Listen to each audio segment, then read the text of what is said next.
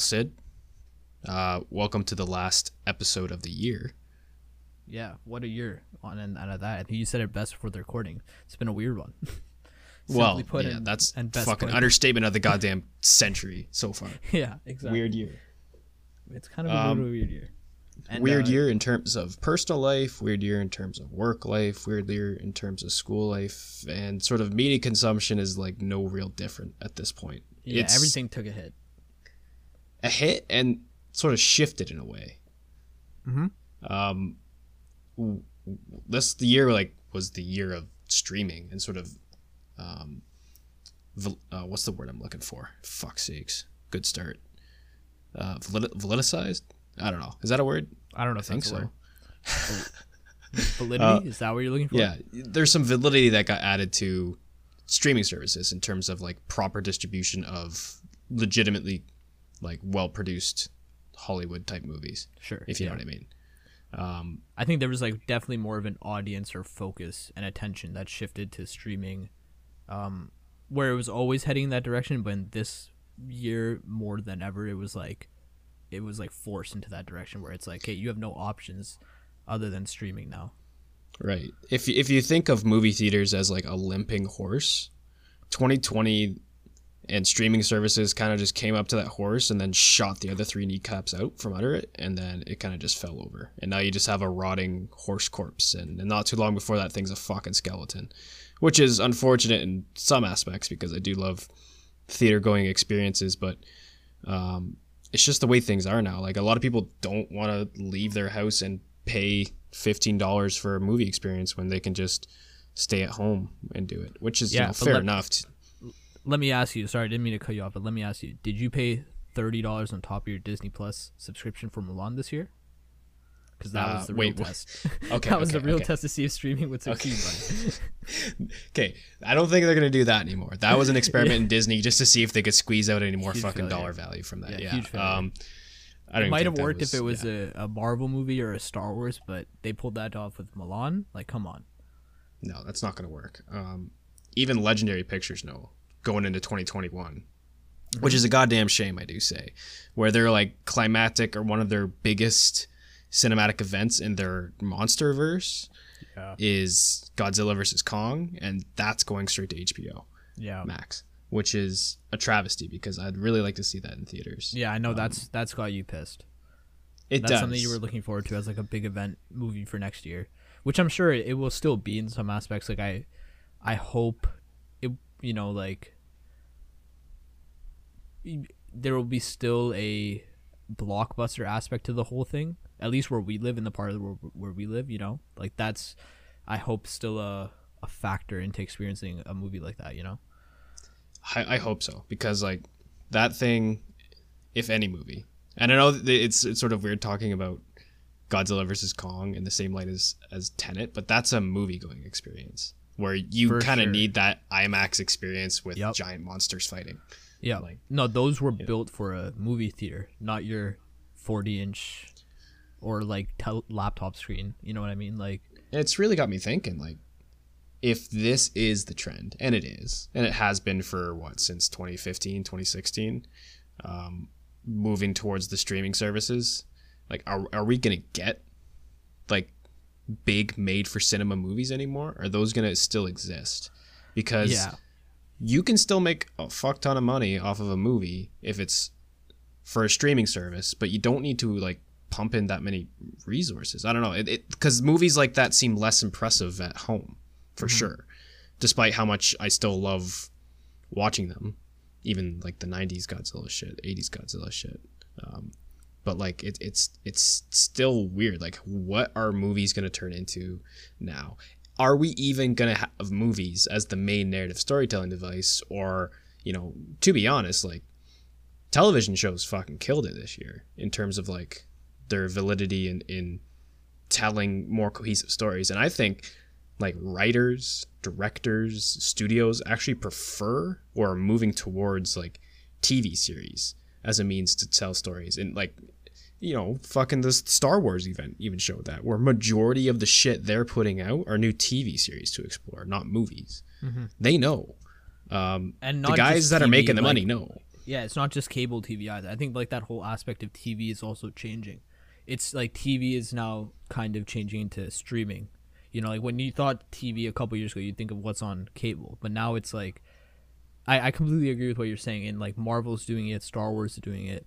Game of Thrones, I think, was one of those things that set it off of like the, the beginning of the generation or the era of streaming and where almost like long form stuff could cross over and cinematic storytelling that we've seen in movies can cross over into a like a consumable realm of t- television you know of like 30 minutes to an hour weekly and can keep you coming back to it like almost like a drug. So i think yeah like you're right producers and studios have figured out how to tell stories in a way that are almost like hitting you like a drug. Like you got to keep coming back to it weekly and and that's what's going to keep us one paying them more with our subscription money and overall producing more content i guess. Yeah it's just it, it just goes to show you. I don't know. I you know what? I don't necessarily think that's entirely a bad thing. Um i think we've stated before like obviously the market for movie theater going experiences is still going to be valid because you got guys like us where we like going to the theaters. We like sitting down we like getting a bag of popcorn we like getting the big pop we like sitting down and we like being The whole under the big screen. Yeah it's Yeah. it's a literal it's it's a night out. It's a night out that makes you just feel good yeah. you know? Um and as introverted as i am and as, as much I, time i spend on my own fucking computer in my in my own room and in my own apartment like that's one thing i definitely love to do is just to go out to the theaters. It's just like walking in smelling the popcorn getting your ticket ready finding your seats watching the previews. It's all like it's kind of special to me and i do think the theater going experience is going to persist and stay. What I do think is going to happen, actually, though, that I'm sort of like working out this idea, is that streaming services are actually going to move away from movies and move more towards long term storytelling. So mm. you'll have both markets, if that makes sense. You'll have the streaming services like Disney Plus and Netflix that'll have their like interconnectivity with regards to their streaming shows and then you'll still have big theater go experiences. Mm-hmm. Like, are you, are you, do you honestly believe like within the next thirty years they're gonna make a Star Wars movie and not put it in theaters? No, I think the movies like I think you know you brought up a good point. It, I I almost question it the same way, which is like what is the what are movies going to become for the theater and what are movies going to become for the for the TV screen for the salt like for the home, you know? Like that's two different mediums in itself now and um I think like the things that are like tentpole blockbuster franchises that are established now to bring in money, like they're never gonna back out from the theaters on those properties, on those you know, on those chips essentially. Like those are gonna be big money spectacle, like ensuring to bring audiences from like little kids to your grandmom to come in and watch the movie. You know, like everybody's gonna watch those. M- my concern almost, or not concern, I guess. My thing is like, what is gonna be hmm, I guess let me backtrack a bit just to answer your your point, I guess. Like I think yeah, like this this this format is always gonna like their bread and butter for streaming will always be TV shows essentially, like season seasonal serial tor- uh, storytelling. Um and that won't change. Like that'll be the bread and butter to gain new viewership, to gain I guess, or to just create original stuff, which is what we're seeing now in streaming more than movies, I guess. But I don't know. This is a hard like prediction, maybe, but I almost think that the thing that's gonna keep mainstream people, not people like you and me who will see, you know, whatever is coming out to theater, but the people that are like considered general audiences that are tallying up the box office and stuff. I think the thing that's gonna um, bring them in and, and ensure the movie theater survive will be like you know the Disney and the Marvel stuff, like exactly what we think it, it is. But I my hope almost is, is streaming might become a home for like independent cinema, as weird as it sounds, because you know like I I love watching an independent movie.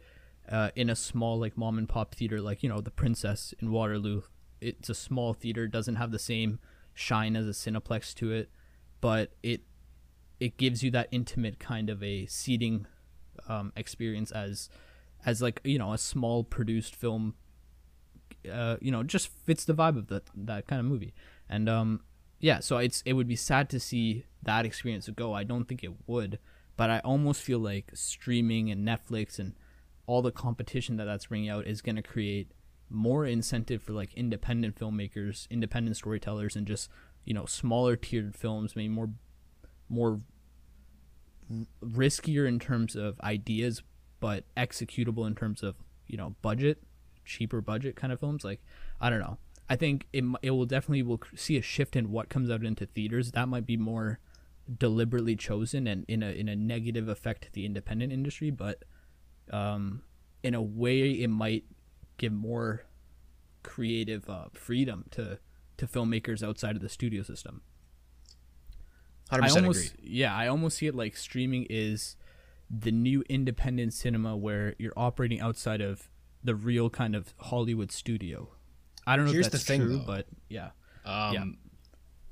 When I think independence, I think like up and coming filmmakers trying to take risks in their stories, and like with streaming services, due to their need to constantly keep people on the streaming service, they need big names to sort of keep people around, and then also get people to subscribe to watch certain movies.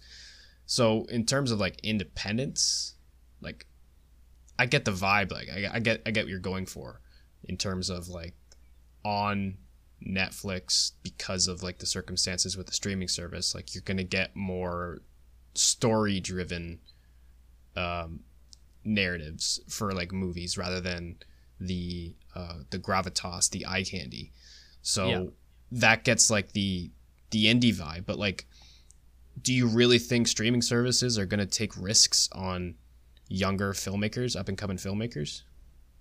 I think as the competition grows, um, you know, like we're kind of at a tur- turn of the tide in terms of like in many things in technology and society, the world, in like generations. You know, like just are like the millennials are kind of or like whatever we're even called. I don't even know. Like, are we millennials or what are we? But uh, whatever kind of shift is going on, I think if I think Netflix, the way they've they've grown over the past few years, I think they already are paying attention to the next generation of filmmakers, and that might be just me, a hopeful next generation filmmaker talking. You know, like that just might be a hopeful way of talking, but I'm almost thinking that that investment is already there to groom or not groom, but uh, like what's the way of saying it? Like understanding that the future is in these kind of unknown reaches. I don't know if that's the right way of putting it, but I It's feel like- tough. I feel a- like I feel like what I'm seeing Netflix and stuff are. I feel like they are kind of on the ball with what's going on, at least Mm-hmm. in in in in kind of smaller ways. Because you know we've in in the discussion we'll even talk about a lot of the films we saw this year. A lot of them came out on streaming services, um, and a lot of them by filmmakers we might not have been, you know, fully aware of, like a Christopher Nolan or um, just well established Hollywood filmmakers. So in a sense, it might just be able to create more names like that. You know. I guess, but it's tough to say because a lot of what I'm seeing today in like other mediums of entertainment. Um, forgive me for bringing in wrestling again, but I'm going to bring in wrestling. Um, a lot We of my a lot of my issues and a lot of the reasons why I was driven away from just the product of wrestling is that there is a reliance on nostalgia and known figures as a means to continue to generate to generate revenue without Yep. any thought of the future. So y- you'll have um, Vince McMahon dragging out the corpses of Shawn Michaels and The Undertaker time after time again, you know, despite their last five matches being their last five matches, if that makes Right. sense.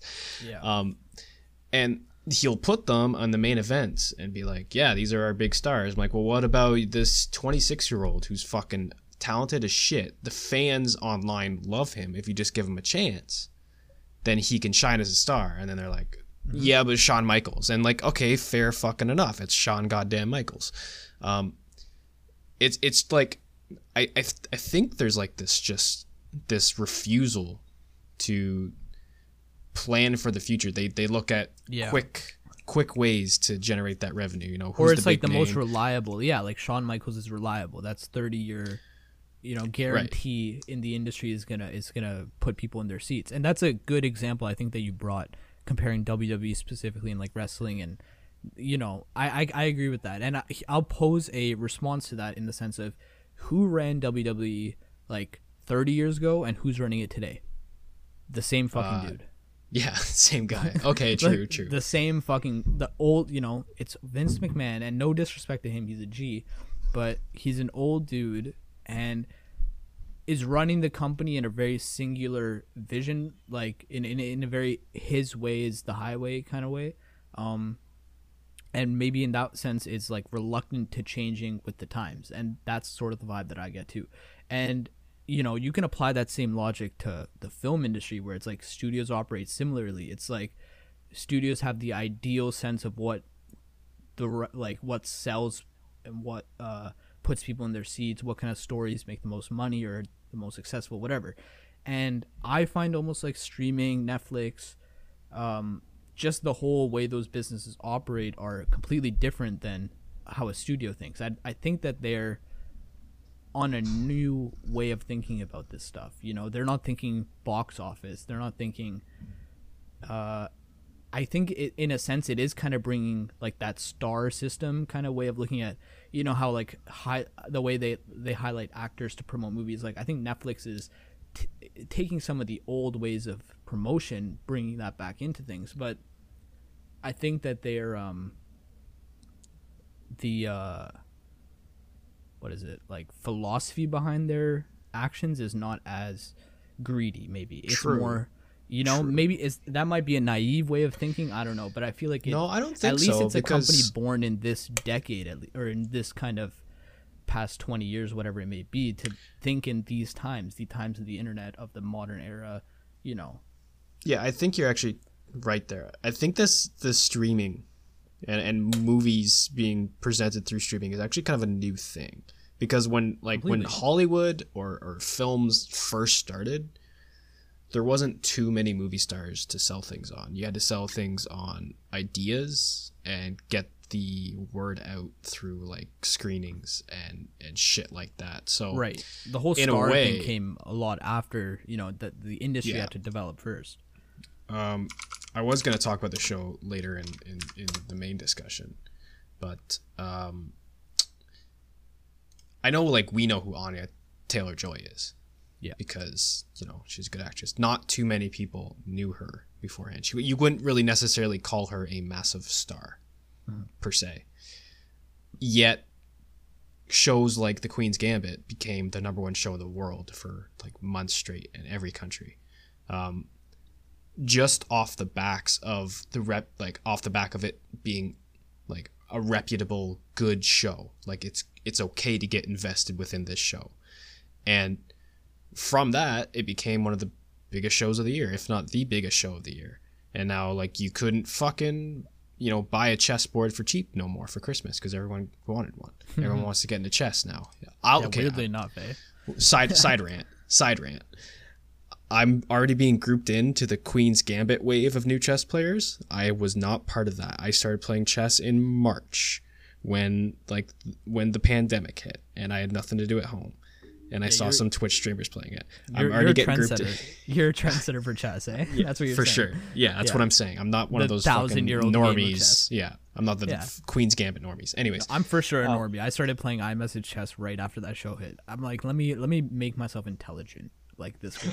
but anyways, um anyways so what you're saying is right it's like yeah, there's there's less reliance on stars and like brand per se when it comes Mm-hmm. to promoting a successful product on a streaming service like Netflix versus That- Disney Plus, which relies too much on Star Wars. But we'll yeah, get, yeah. That's yeah. like a Disney Plus is almost its own thing almost because that's you're right. Like it relies on not even like other things, but just Star Wars and Marvel mainly. Like that's the only reason I can see myself holding on to Disney Plus. And there's so many times I'm like, okay, if it's not Mandalorian season, then I'm not like why am I paying for this essentially right now? Or it's like Christmas time and I'm watching Home Alone, you know, like whatever. Yeah, they, they have a decent Christmas playlist. I do. They have a good decent yeah. They they hook you around for this season, and and then they just announced the new 2021 palette of uh shows that are coming out, and, and they hook you with that too.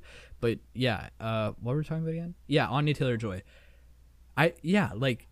I think like they use the star thing almost like an in for the normies or like the general audience kind of people that are like, oh, cool, like I've seen her before. This looks interesting.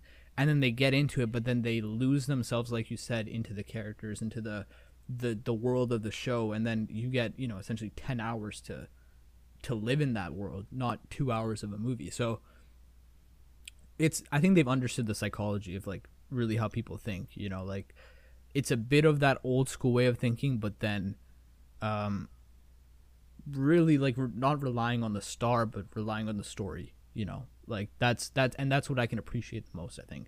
Um it's a business of storytelling now and it's like or not now like it's always been but i mean it's like the focus i think is now back on storytelling good stories good storytellers uh, rather than dollars and cents you know?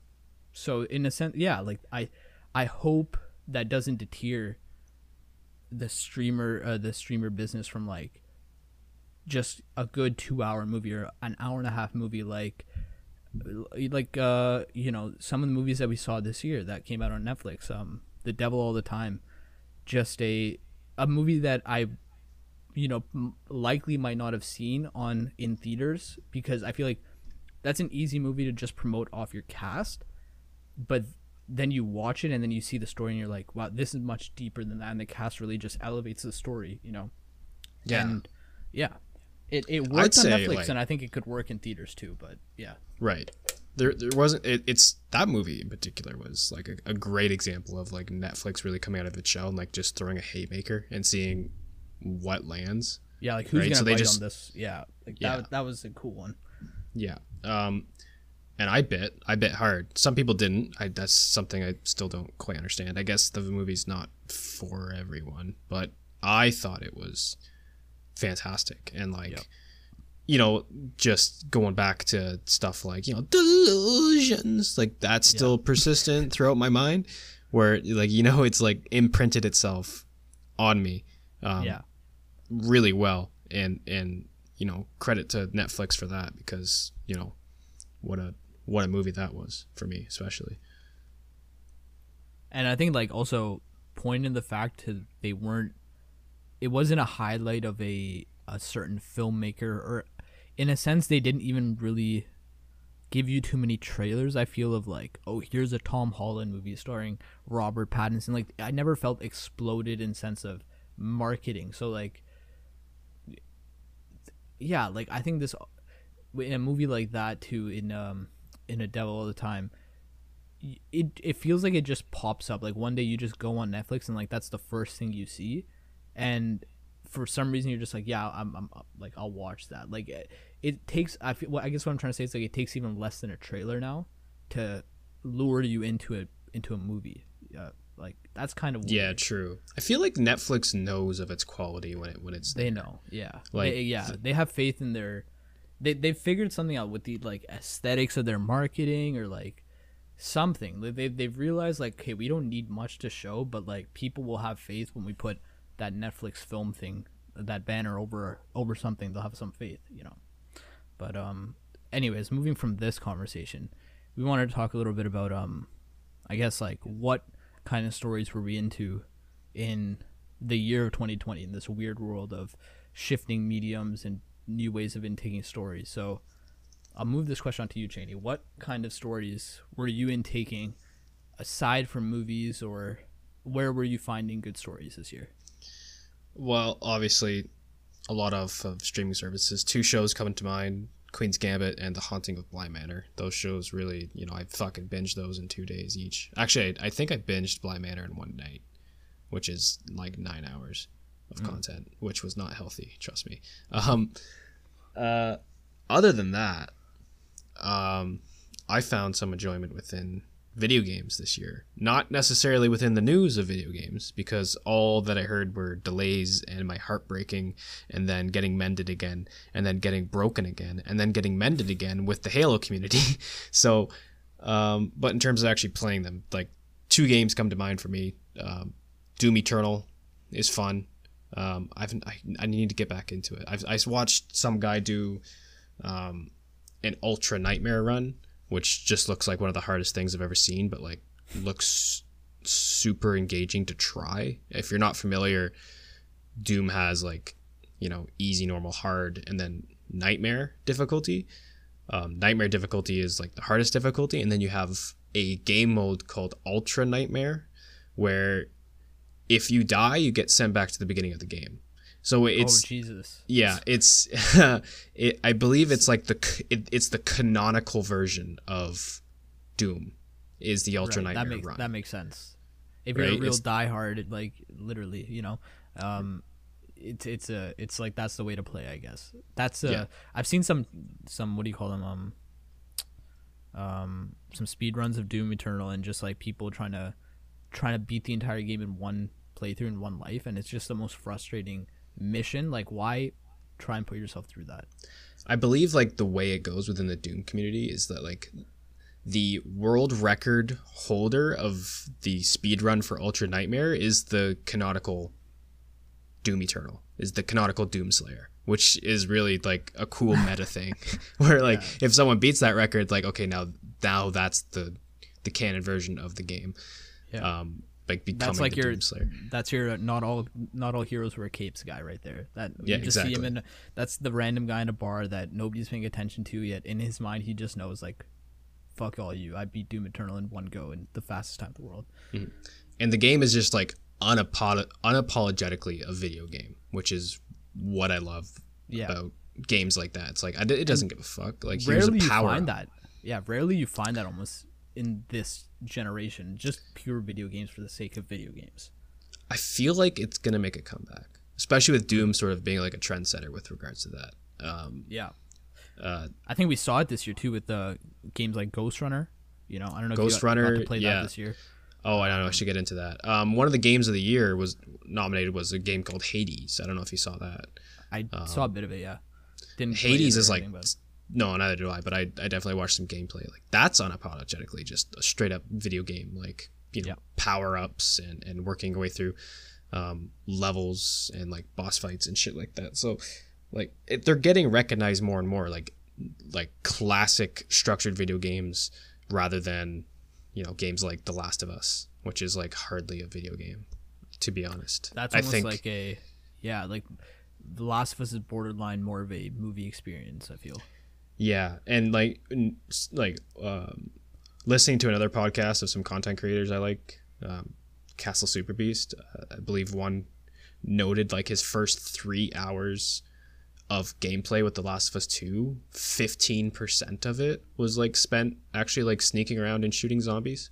Yeah. So, yeah, it's it's hardly like an actual video game. It's just like Well, I remember off the first game, like my favorite part of the first game was just the story. Like I, I found nothing spectacular in the gameplay. There was I've played better zombie games in my life, and I've, I'm sure I'm gonna play better ones too. And like, when you realize like post Last of Us One, like, there's even like, not I don't want to say better stories, but like comparatively good stories to that game. Like it, it almost just kind of like falls into the like memory or like the history of kind of PS3 games for me. Like it's it's yeah, it was a good a uh, evolution in video game storytelling, and I'll give it that. But the gameplay was pretty subpar for me, and I I.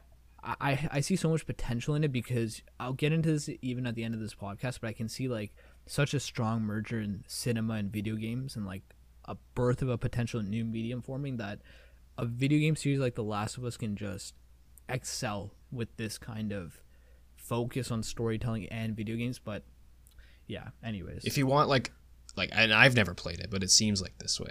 If you want a genuinely good Last of Us game with good gameplay and still a compelling narrative with cool characters, then hmm. play the Resident Evil remakes.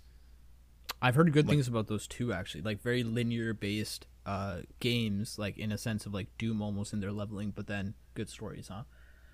Yeah, but also like still video gamey. Right. Like- yeah, yeah. I, I don't know. I, I feel like video games should be video games, and I know you have some thoughts on like, especially with games like Death Stranding, and then people like baiting you with articles about Christopher Nolan being interested in making a video game, where in reality it was just him being like, "Oh, video games are cool." Oh, that was Um, such strong baiting, bro. That was uh, that was fucking uh, honeypotting me big Oh, time. yeah. That tweet. Honey Dick and you big time, yeah. Oh yeah, like come on. That's just like they knew I was looking to like let's get this guy to fucking click a like here and send it to his friends. Fuck them.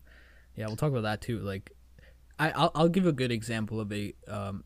Sorry, did you have like did you have any more um to add to your list for video games? Uh, well, then obviously I played a fuck ton of Cyberpunk. I have Yes, that was. I'm, I'm, I'm planning my my second playthrough.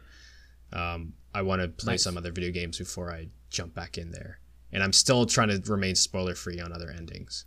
Um, so I'm gonna do another playthrough, but this time being an asshole, and like do a completely different gameplay style. See how how much different I can make the game. Um, I like especially the game like that, but yeah, Cyberpunk for sure. I got like 45 hours in that or so. Um, and I plan on getting like 30 to 40 more hours into it. So, yeah, it's like it's a complicated relationship for sure. On one hand, like the gameplay is kind of clunky, the gunplay is not too fun for me. Like combat's not that fun. I'm not really looking forward to do a combat centered run where like my last run was mainly like I was a hacker and like a I was pretty good at sneaking despite the stealth being horrible um, like comparatively to like other games in the RPG genre. Um, I think namely games like Skyrim do things well, where um, like you have so much at at like at your fingertips in terms of what you can do to sneak around and then also like silently kill things. Within Cyberpunk, it's absolutely ridiculous that the only way that you can silently take someone out is by sneaking up behind them and strangling them. Like if you have a silenced pistol, there's literally no point in having a silenced pistol. Zero point because you shoot someone and all the guards in the area go immediately to your direction because they heard you somehow. Even the Um, stats, like they everything wants to give you a stat, but like what does it mean? Like when you're adding point fucking four uh armor, like point four armor, like what is that? Like point two thing point two DPS for wearing like a hat. I think that's more for what? like the hard hardcore gameplay modes. I don't know. Like yeah, I'm I'm feeling a complicated relationship with Cyberpunk too. I feel like it's very flashy and there's a lot of interesting things going on, but it's, I almost just find it a very flashy game. Like they put a lot of time into the map design, the uh, the detail of the world, but like like, even in things you point out when they when it came down to like specific game mechanics, game design, it kind of fell flat for me too. Like in combat and driving, especially in um stealth like you you mentioned stealth and like I feel like these can be such big aspects of the game and like allow you to make the game what you want it to be like GTA gave you that kind of freedom like I'm I found myself comparing it so much to GTA 5 and re like going back to old videos of GTA 5 and seeing at launch how was that game and I can't remember it being this unfinished I think is the best way to put it like Mhm.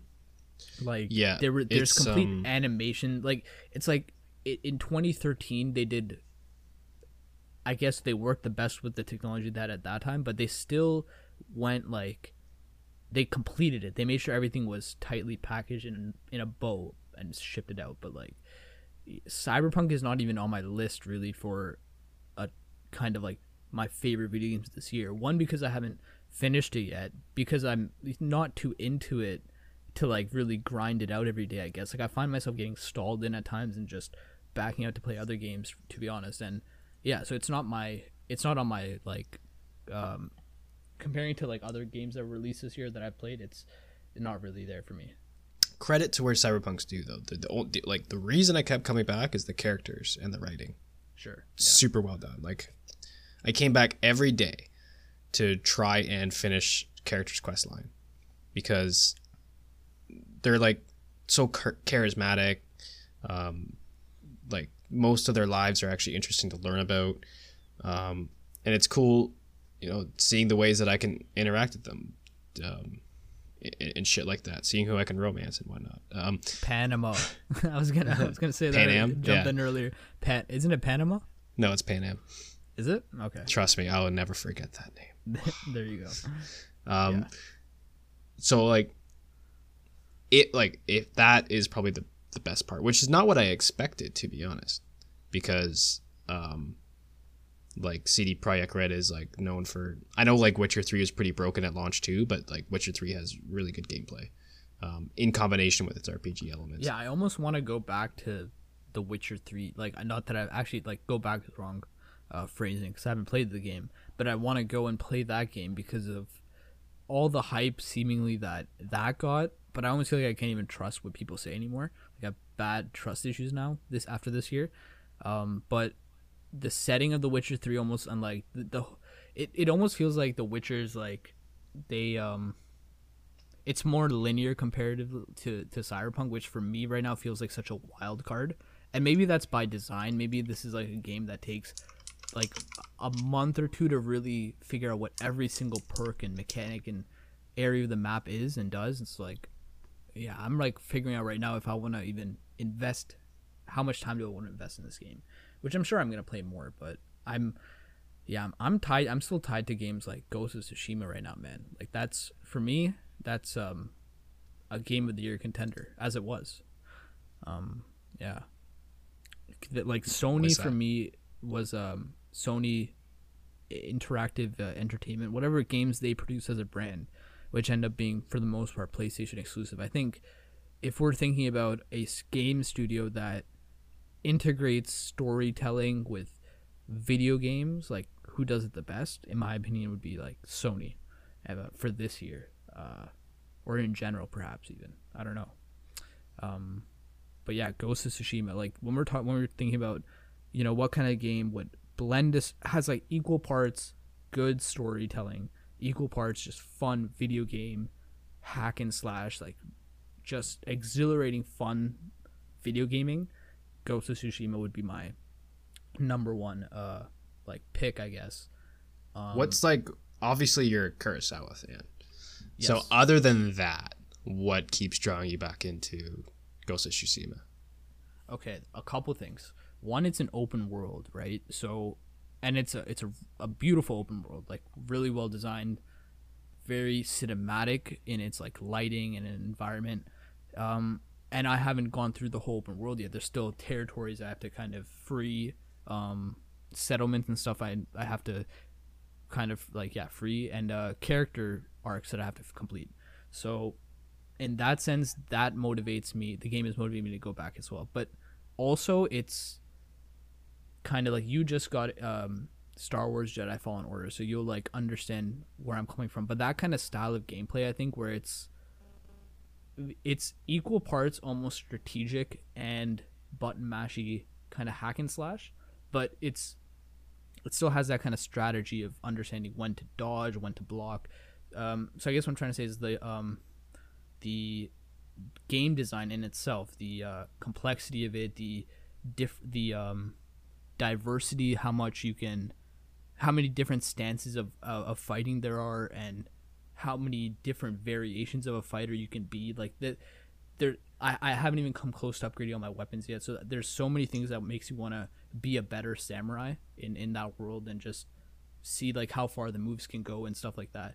Um, and in, in extension to that, they like the studio behind it, Sucker Punch, just out of nowhere dropped like a complete new game add-on, kind of almost like an online component that wasn't there before, which is um a Legends mode, and you can it just completely expands the game from from what it initially was as a campaign. So I had the most engaged, not the most engaged, I guess. I was like very engaged in the story and the gameplay the gameplay and storytelling went like hand in hand really to just give me a really good experience almost, you know? I guess that's what I'm trying to say. Um, Yeah, I Yeah. get it. It's like I it, it looked interesting to me. It never like well, obviously I could never really play it because you know PlayStation and all, but um, from what I saw, like it never really it didn't like do any groundbreaking technical stuff in terms of like gameplay. It was just solid all around, which is like I think we need more of that. I think too many people are trying to reinvent the wheel. Exactly. It wasn't like coming at it like Cyberpunk trying to be all technologically innovative and nothing crazy. And I almost thought in the beginning of the year, right? Like I, I can't believe how much I my like way of thinking about things has changed. Um, in the beginning of the year, you think like, oh yeah, Cyberpunk's gonna be the defining game of the year of the generation, and because it's gonna be like so big and grand and epic, and like, you know, things like Ghost of Tsushima are like simple games that follow like past generational things. But then the more you go on in the year and like kind of play these games, and even the delays of Cyberpunk, like what has it taught us? Like what makes a generational game or what makes a really good game? You know i think that's what i started asking myself more i guess as i started one waiting to play cyberpunk and playing just other games was like a good game just makes you feel lost. Makes you forget about the game in itself and you're just kind of really invested in what you're doing in that moment. And i i felt that way in um in the world of ghost of tsushima like feel like playing a samurai in feudal Japan. Like, I'm I'm well interested already in like Japanese history and as you said, Japanese cinema. So like just those the blends of worlds, you know, going on there was like a. Uh, From what I understand, though, it's it's like not like historically accurate feudal Japan. It's a little fantasy element put in there as well. No, for sure. It's I yeah I don't consider it like a a nonfiction telling no, no. of a yeah, uh, yeah, Japanese history. Not at all.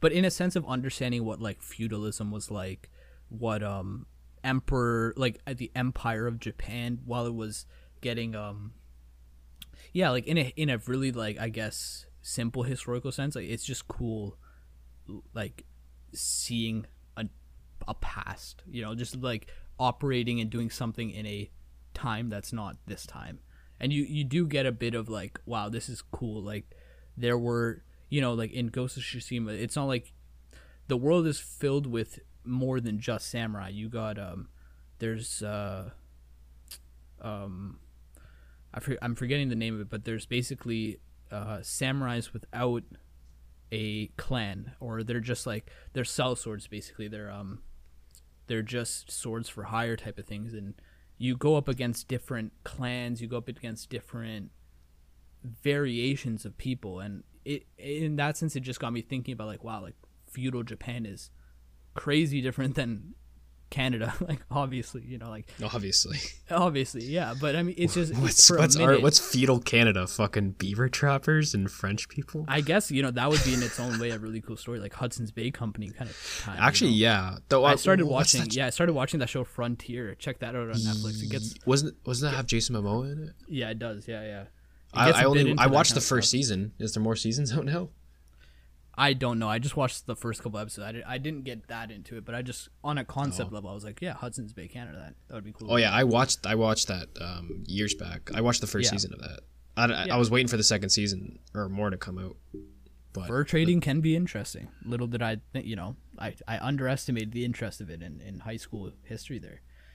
But um, I think yeah, just any game that I can like. Same thing with Red Dead Redemption 2. You know, just allowing you in in a very small way to live or see how um, life was lived in another historical point. You know, even if it is fiction, like I still think the video game designers take some uh, account of history and some like attention to that kind of detail. So yeah, same thing with Red Dead 2. Like I felt like I'm learning about how Western life kind of was. So that's the cool thing, I guess, from video games. Like when you can learn something from it, when they teach you something. Not to sound like a teacher or something or like uh, whatever. But yeah, something you, you take away something. So yeah, Ghost of Tsushima definitely gave me that experience. Um, another video game which I've obviously talked about enough times, but I, I'm realizing now I only did just play it this year. Uh, was Death Stranding, another Sony game, which is like just you know another example of good storytelling and original storytelling. Like you know something we're not really getting from the movies nowadays or movie theaters um, really it, it's like original stories original worlds lores mythologies that kind of you want to get into you want to see like what's what's this thing about or like uh yeah like in that kind of a sense death stranding was like it just opened up video games for me in a way that i hadn't really i hadn't really been a part of it before i guess i wasn't i i took video games very casually in like the sense that I'll buy Call of Duty every year, like whatever the new COD was, or the occasional like you know when God of War came out or Red Dead, like the occasional open world game. Um, but I picked up Death Stranding upon hearing, yeah, like Norman Reedus is a part of it, Guillermo del Toro, Mads Mikkelsen, so a lot of Hollywood and uh, film influence, and then learning more about Hideo Kojima and his uh, influence of cinema and film, and then I started playing the game, and then I found how evident that is, of course, and um, yeah, like I just the whole. I've never been more terrified or like more honestly feeling dread and fear than I have in playing a game like that game.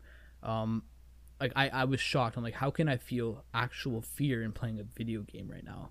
Uh, you know, like I, I, I haven't been into those genre kind of games for, so maybe there's more out there that people have played, but for me it was like the strongest emotional reaction I guess I got from a video game. So it showed me like this is the this is the outcome of when you blend the you know the tension of uh, gameplay gameplay that uh, Death Stranding gives you. Like it's really it builds up to a really slow, tense gameplay, and you consider every step, every move you make, um, and that just kind of goes hand in hand with the really slow, built-up, tense storytelling, uh, just filled with mysteries, filled with plot lines that makes you want to go to the next chapter and keep on playing. So Sony has been like just delivering on on games this year. So I guess like in a way, I've, it's unfortunate that like you know like I talk to you about these kind of video games all the time, and only for the fact that you don't own a PlayStation, like you can't share those experiences. You know that's kind of sad. I feel like that it. There's a part of me that wants there to be no none of this exclusivity thing, but then I understand like this is a comp- competitive business, but like it's it's weird how there's a like a privatization on storytelling in the video game world, I guess. You know, like that that wouldn't exist on in movies. In in the movie hmm, I guess streaming does kind of give that kind of competition too. It does. It does. Yeah, because if you own Netflix and you watch what's on Netflix, you can't watch what's on HBO or whatever. But yeah, that's that's interesting in itself. Well, anything else that you played this year? Played a, I guess like in terms of video games, like just fun video games, like uh, Ghostrunner was just like another Doom-like video game that I played. Had a good time playing that.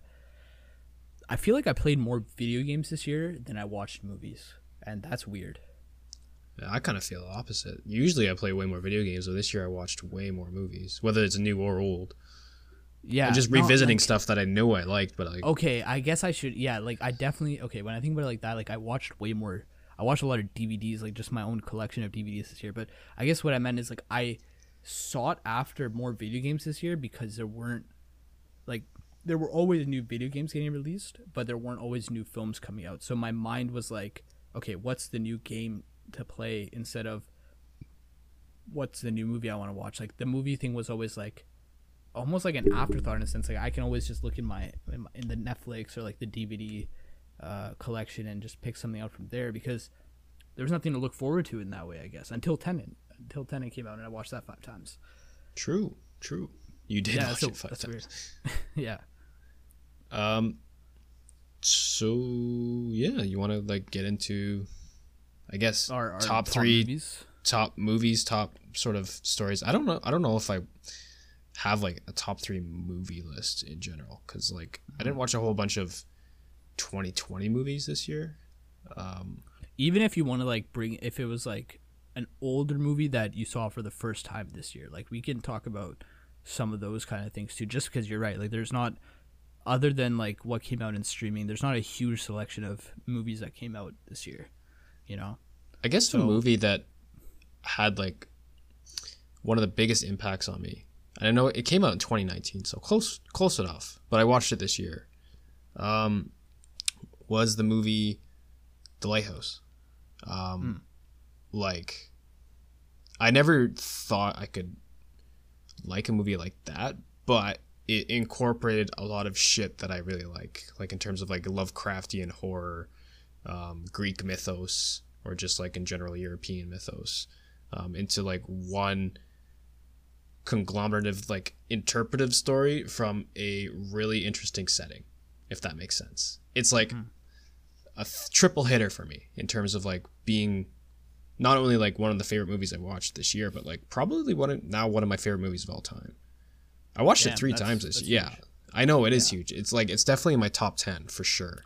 Yeah, in terms for a of new like movie too, like a relatively new movie, I guess, like to leave that kind of an impact, it says something about it. But I can see why. Like at the same time, it, it's a very rich movie. Like, I guess that's a that's the best way I can think of putting it. Like, there's so much you can sink your teeth into with that movie. There is. It's like um how do I like as soon as someone like says like what's your movie recommendations, I go like have you watched The Lighthouse? They're like, no. I'm like, I'm like, do you have Amazon Prime? They're like, yeah. I'm like, go to Amazon Prime Video and go watch The Lighthouse. And um, maybe under the same circumstances, you should watch it like I did with uh, like 2 a.m. with like really decent headphones on. Um, like with the sound design and like the I don't know that actually I don't know if I'd recommend that. that I had some weird dreams that night. Um, it's uh, but yeah, in were terms of like mermaid? Were those dreams of mermaid pertaining? uh, no logs and logging up into Yeah, Hudson's don't Bay even- I way, don't want to ask. up near Canada ways. They calls it bush up there. Um, in terms of like Willem Dafoe's monologue in that movie, like for shame for not giving him an Oscar. God damn it! Like for like best supporting actor, that man deserved it. Um, yeah, hundred percent. She But, deserved it uh, for like Spider Man too. Honestly, like he deserves it. I feel for like every movie. Mhm. Just give this man something. Yeah. Do you know what I've sacrificed? I fucking love Willem Dafoe. Um, but in terms of like 2020 movies, uh, really only two stand out. Um, The Devil All the Time, which we talked about a little bit already, but in terms of like, man, like that is quite the story. Um, I, I, it, I, I think I told you it gives me like Forrest Gump vibes, but like a way darker Forrest Gump. Like it's, it's like yeah, this. yeah. Um, I see where you mean. I I see where you mean more by the Forrest Gump thing. I didn't at first like when we initially talked about it that movie, but it's kind of an epic in the similar, in, not in a similar sense, but it's in a in a dark, twisted sense. It's kind of a almost like a biblical epic is what I what I can relate to it as. Mhm. And this story is like contained within this small town. It gives you the sense like shit like this is going on all over the fucking place. Sure. Like interesting stories are going on all over the fucking place. Here's one. Enjoy. Yeah. And I did. And I really enjoyed it. Um in terms of like I think a lot of people didn't like it because it didn't really have a traditional plot per se. But as we've discussed throughout the year, like I am a character centric, But people like Pulp consumer. Fiction and Pulp. Yeah, sorry, I didn't mean to cut you off. Like, People that- don't I- like Pulp Fiction. People like the idea of them liking. Pulp Fiction. Sure, yeah, because it's cool, right? Because it's Yeah, hipster and it's It's cool movie. liking Pulp Fiction. Yeah. If you actually like Pulp. Fiction, good for you. But if you have a fucking Pulp Fiction thing on your dorm room and like you don't watch it every year, fucking for shame. I'm not a poser. Right? I think Pulp Fiction's a fine movie, but I Yeah. prefer other Quentin Tarantino movies, so I don't get the Pulp Fiction poster. Um, but yeah, it, it, it's I don't know. I think more people come around. I think a lot of the negative feedback came back because it, it seemed like it was criticizing religion specifically, and that's It not was. really It was. it was, but that it was also criticizing non-religious people. Sure, but that's criticizing religious too. Oh, Okay, yeah, I see what you're saying. It, it criticizes people in general. I think it's Yes. in the in the best way. It criticizes people, and in a very unbiased way, religious and non-religious. And for And- that, people didn't like it because they thought it was Yeah, like, criticizing them because it's criticizing out of your so many fucking facets of life. It doesn't matter. It's Yeah, like it was so good. It was so good for doing that. Like it enjoy was, the deconstruction of your own fucking character. Anyways, maybe that's why people didn't like it. They were like, it's too much of a mirror to them. You know, I don't know. I listen. I can't imagine why. Like, like it sounds weird to say, but like, why somebody wouldn't like a movie like that because it really had everything you want from a movie. Like, it was like a true roller coaster experience, not because of a, not a thrill ride, but of emotions that the characters kind of bring you through. You know, and it feels like an epic because you're following one family or like multiple families, I guess, in one small town, and you get a sense of uh, kind of who everybody is and where everybody operates, and it's uh it's it's a generational story at the same time, and like you said, it it criticizes and hits upon so many different things on so many different levels. So yeah, I, I'm surprised a movie like Netflix even rep- like it's represented by Netflix almost like it's it, it, it's the for me like a first of its kind on Netflix where I haven't seen a movie like that almost. Like I feel like that's that was like a risk on their part and maybe people's reception to that movie or like the fact that it didn't get so huge. It's like you know like uh, it it's the part of me that's like okay the box office doesn't mean anything. Like those numbers oscars whatever they don't really mean anything. But at the same time a story like this it really should succeed in like all accounts because anybody could watch it and be like yeah i can see truth in this or i can feel something in this. You know Right. you don't have to be christian or atheist or you can be a, a muslim in like turkey. Like i don't know if there are muslims in turkey but y- there's some aspect of like humanity and like god and like quote unquote the other right? That just natural questions that we all have that like you know it hits upon of like what is our humanly what are we as humans? You know what are we doing here as humans not to get so deep into it because the movie is like it's not a really broad movie it is a specific story but uh, for me like i felt like it explored so many things so yeah that's another movie for me that's on my list too yeah um, Um, and then obviously the other movie that stood out in 2020 for me and probably for you as well, considering you watched it five times, is Tenet. Um, will admit not Nolan's strongest work, um, not his most accessible work, um, but in terms of theater experience, both weird because it was during the pandemic, and um, fantastical because it was a Christopher Nolan movie. I give Tenet like probably one of my favorite, if not my favorite movie experience of the year. Um, Mhm. Fucking c- crazy, mind blowing type of movie. Um, made for the theater. Like, can't imagine streaming that. I just watched it on DVD. Like, I just bought the DVD actually, the Blu-ray. So I watched it again the other day, and um, like, I'm so glad we weren't put in the predicament to watch it on a smaller screen first because imagine your first viewing on Tenet, but on a small screen on speakers you can barely hear out of yeah, like, good al- luck getting the already- dialogue. yeah, exactly. Already information was just flying by you and you can barely hear it. And which was one of like the flaws of Tenet that we, you know, we talked about in our review and discussion of it was it it's exposition heavy and it's like maybe in one of in Nolan's foray of films like less story centered, maybe more spectacle Concept centered more so con- yeah more idea and concept more yeah and, and it's like i still like and appreciate that like as a filmmaker kind of just exploring his own curiosity and ideas of like science um i had fun with it and and i think that's the best thing i can say with that movie is like i have fun with it it doesn't make me overtly feel so much emotions about the characters but it's a christopher nolan movie for god's sakes and um you watch it on a big screen you're just like how is that being done you know you're not thinking like wow this character arc is really really fucking dramatic and it's so deep like I mean, the no. protagonist's name in the movie is the protagonist. For it's the sakes. protagonist it's It- it's yeah it's very It's spelt right up there for you. Yeah it's and and that points to it's like he's the movie is like it in itself an archetype for like spectacle filmmaking it's it's nolan saying okay what you thought was spectacle in marvel in the mcu cgi heavy fuckfest that it is like here's spectacle all in camera bitches like here you go and for 90% of the people that will go over their heads but for you know guys like me and you that's like yeah five times maybe Yeah. I mean, I, if I wasn't such a fucking broke ass student, I wouldn't. Uh, I No, you know what? Here's the thing, because I'll call you responsible. Like in a pandemic, is it really smart to go to a movie theater five times? Uh, My mom says no, and she calls me irresponsible for that. So, you know, there's Good a, on you, there's Mama a Sid. double side coin. Yeah, I took I took a life risk there. You know, we'll say it like that. I'll, I'll T- Tenet was a, a worth risk to watch in a movie theater. I even watched it in IMAX, and I'll tell you, like that was the way to watch it uh, on IMAX. Um, Hundred percent. too good. It's uh, it's definitely something I'm gonna remember for quite a bit. Like any Christopher Nolan movie is obviously like an event um, when it when it comes out, and like if anything, this was like maybe one of my first times like going into an old movie like fresh, raw, virgin. You know what I mean? Like Mhm. not knowing goddamn shit about what the movie was and like going into it and trying to experience it. Um, maybe like well, I also watched The Dark Knight Rises in theaters when that came out, but that's less so like a Nolan movie and more so like a Batman movie, if that makes sense. I think it does. Um, but yeah, like Tenet.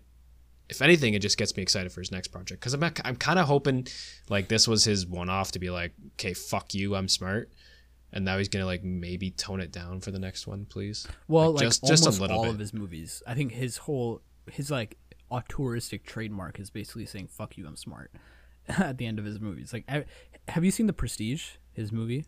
No, um, I haven't. With Hugh Hugh uh, Hugh Jackman and um, um, who's the other guy in it?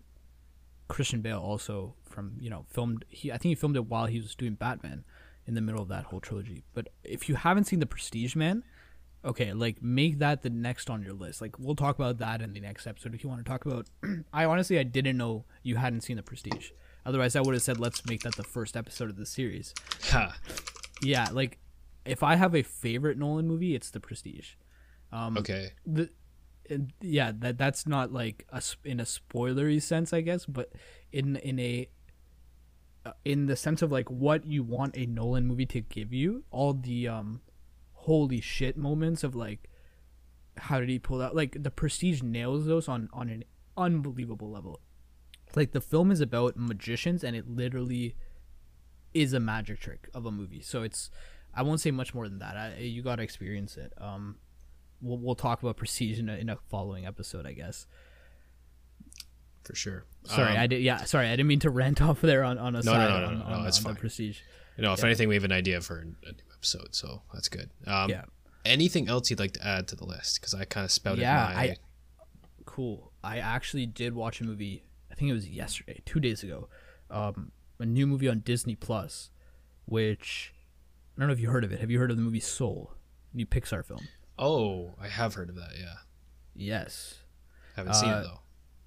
I don't know if this was originally a Disney Plus like exclusive. Uh, uh, uh that was it's what Pixar, it was conceived no? as, or it is Pixar, yeah. But I, I'm, I'm, I think it was uh, planned for the theaters like this year. But obviously, was, yeah, yeah, it seems like it would, it would have been perfect for it. Like it was um kind of very cinematic and designed for a big screen. But anyways, um, wow, like was I so like elated? It's like wow, what a vocabulary of the day.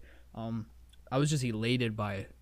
I've literally never used that word in my life, but I was just happy watching this movie. It was um such a like you know Pixar is obviously known for movies that make you feel emotional, often cry and stuff, but this was like a new high I almost felt of Pixar where it was like stepping out of the um the uh like the audience range of like meant for kids, you know, or like not that Pixar ever like dumbed down their stories for kids like to some aspects they kind of do I guess, but they've always reached in maturity and like in in um in in kind of grown up ideas, you know, in movies like Coco and Inside Out, like very deep kind of themes going there, but I guess what I'm saying is that they've ran with that idea of um, like almost like maturizing, uh, telling mature uh, stories, like very uh, kind of like uh, you know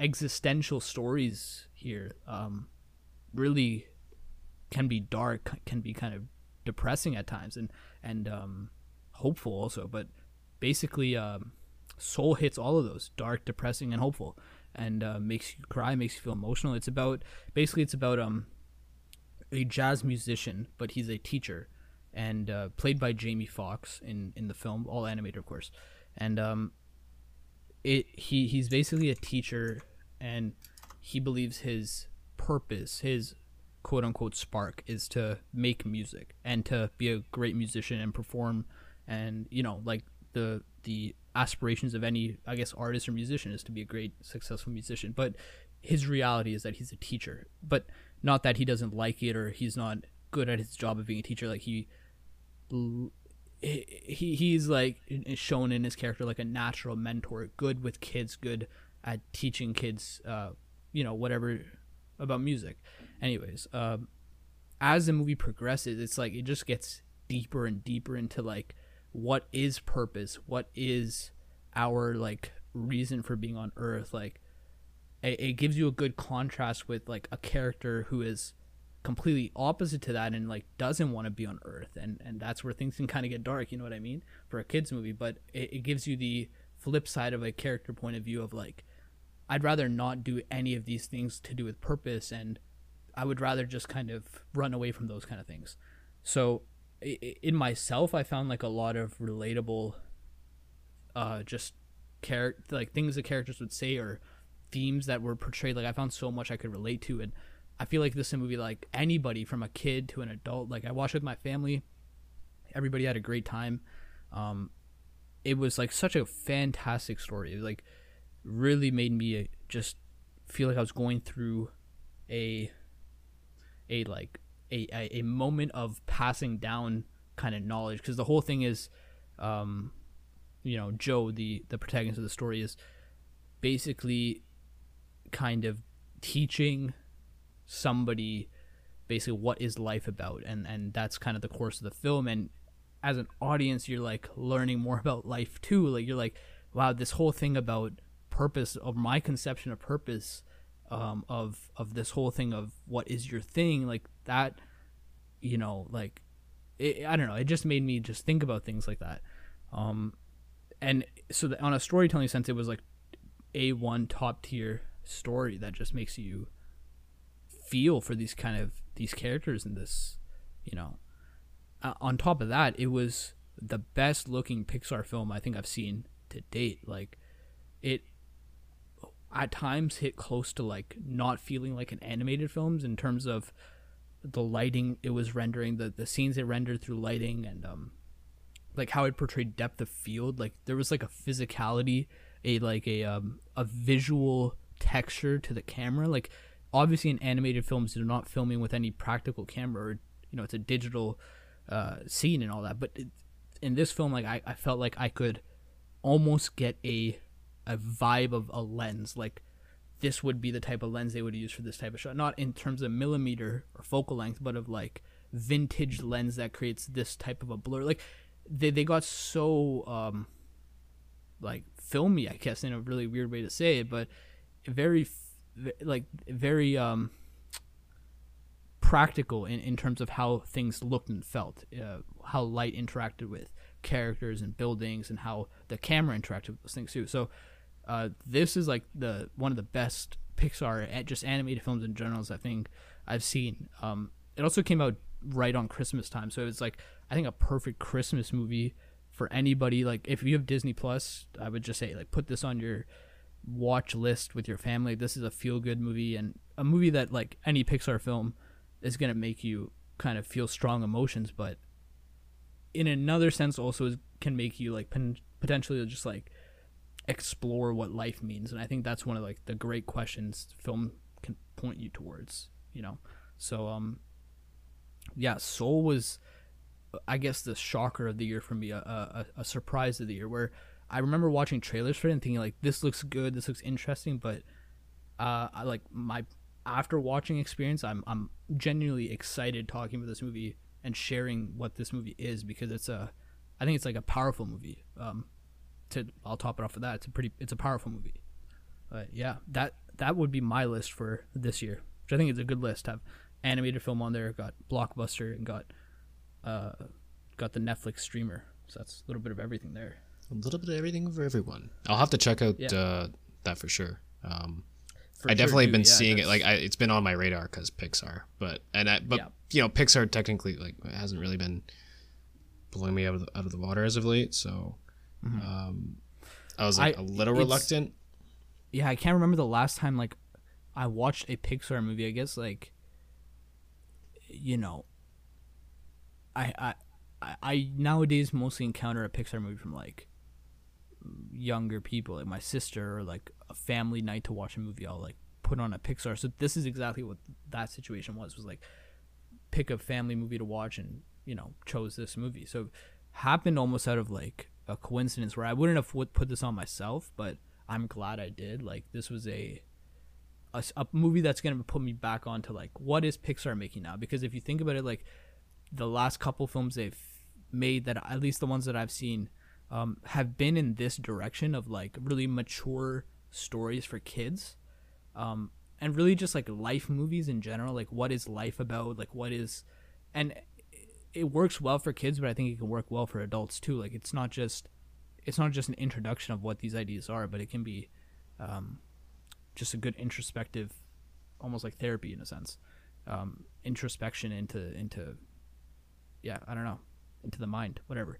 Um, yeah, so I, I'm I, I like this kind of trend of like just animated or, or kids focused content not being so kiddish. Like you know if kids are the future if they're the generation to like hold all responsibility for the the future you know whatever then we should teach them pretty sm- like we should teach them from a young age uh, what the world is. And movies like this are doing that. So it's you know kudos to this movie.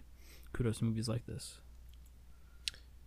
Well, Siddle, it's been a odd year, but you know, I'd say a pretty great year in terms of like media consumption, storytelling in general, blockbusters, despite everything in the world that's going despite on. Despite the weirdness yeah. yeah So, in terms of like a year in review from just that standpoint, I'd say it's an absolute win. You know, shows like Yeah. Mandalorian, The Boys, Queen's Gambit was absolutely fucking fantastic. Um, and then you know, still got your blockbusters like Tenet and and and so on and so forth. But in terms of like movie consumption, I went really far. I I went back with what I loved, like with Quentin Tarantino stuff. Um, I I ran through um, Legendary's MonsterVerse, so I watched 2014 Godzilla, Kong Skull Island, um, the 2019 Godzilla King of All Monsters, just to get myself amped up, ramped up for for 2021 Godzilla versus Kong. I even actually went back and watched Peter Jackson's 20, 2005 King Kong. Fantastic fucking movie, man. Um, I've been hearing like I've been or not hearing. I've been seeing more, like just uh, I guess praise, more appreciation for that movie, the 2005 Kong. When I swear people were like, "This movie sucks. Is like very stupid and looks bad CGI." But like now people are like loving it. Like I always, I was always just scared from that movie from as a kid, so I liked it. I was like, this did what a King Kong movie I think should do. But uh, that's interesting. Yeah, it's like what do you what do you like about that King Kong movie compared to the recent King Kong? Because I really didn't like that the new King Kong. Oh, I liked it for what it, I liked it for what it was, which is you know just King Kong, big King Kong. Um, this one is like super super um, like modernized version of the original story, hundred percent.